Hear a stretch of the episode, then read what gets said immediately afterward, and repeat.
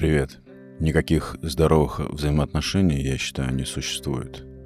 Я ни разу не видел и не участвовал.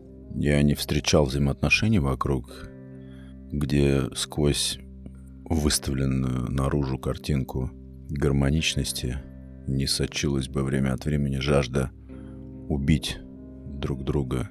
Любые взаимоотношения, если даже они выглядят внешне гармоничными, это зыбкая система компромиссов, сдержек, уступок и всяких микродоговоренностей. И эта система почти всегда временная. Надо просто подождать.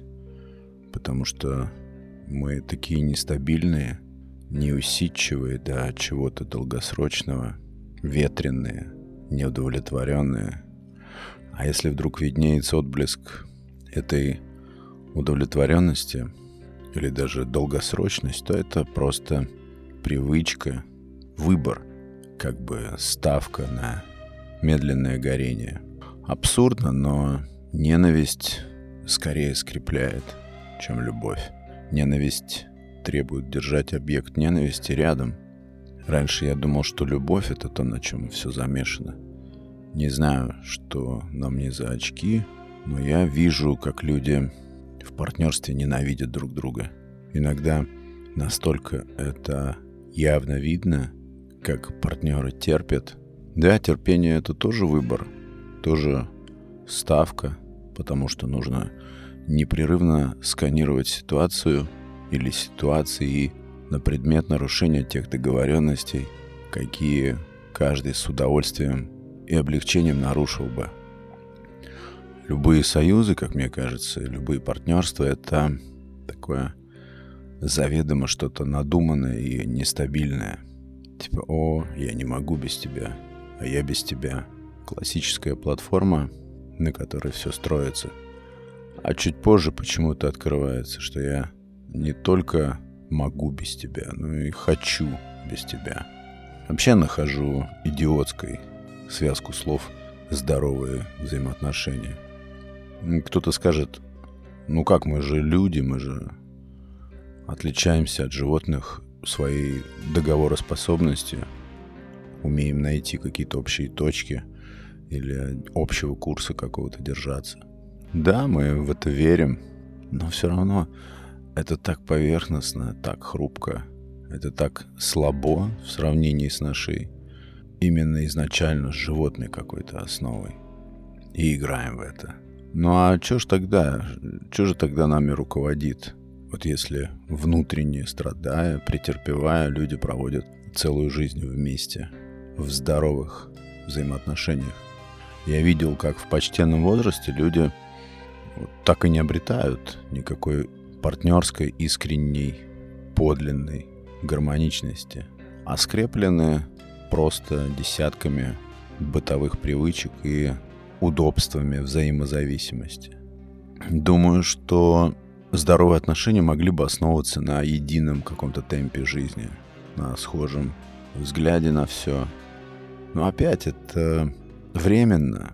Можно на это какой-то период ориентироваться. Но внутри у нас всегда будет развиваться свое, что-то такое персональное. А партнерство всегда будет требовать соответствия общему. А как быть, если твое видение не соответствует или начинает не соответствовать хоть там гласным, хоть негласным правилам партнерства, если тебе нужен другой темп.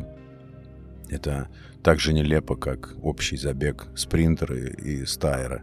И вот тут происходит самое, наверное, такое неудачное из того, что несут здоровые отношения такое расслоение, появляются границы между тем, кто я в партнерстве и тем, кто я на самом деле. Болезненный внутренний конфликт, который всегда на фоне. Я помню, у Карнеги в книжке было, что союз, любое партнерство может быть долгосрочным и стабильным только в случае существования двух глубоко и всесторонне независимых людей. Но у меня тогда вопрос, Зачем независимым людям партнерство? Получается, что нездоровые отношения обязательно будут строиться на зависимости. Вот это как раз еще одно подтверждение того, что в здоровом виде взаимоотношений не существует. Это всегда сцепка. Карнеги, конечно, идеализирует. А вот что я лично сам видел, чисто мои наблюдения, я видел взаимоотношения, основанные на психозах, на серии тянущихся каких-то нерешенных внутренних конфликтов в прошлом или даже на противостояние. Представляете себе противостояние – основа взаимоотношений. Это вообще какая-то отдельная ветка. А еще знаете, на чем могут основываться взаимоотношения? На обреченности.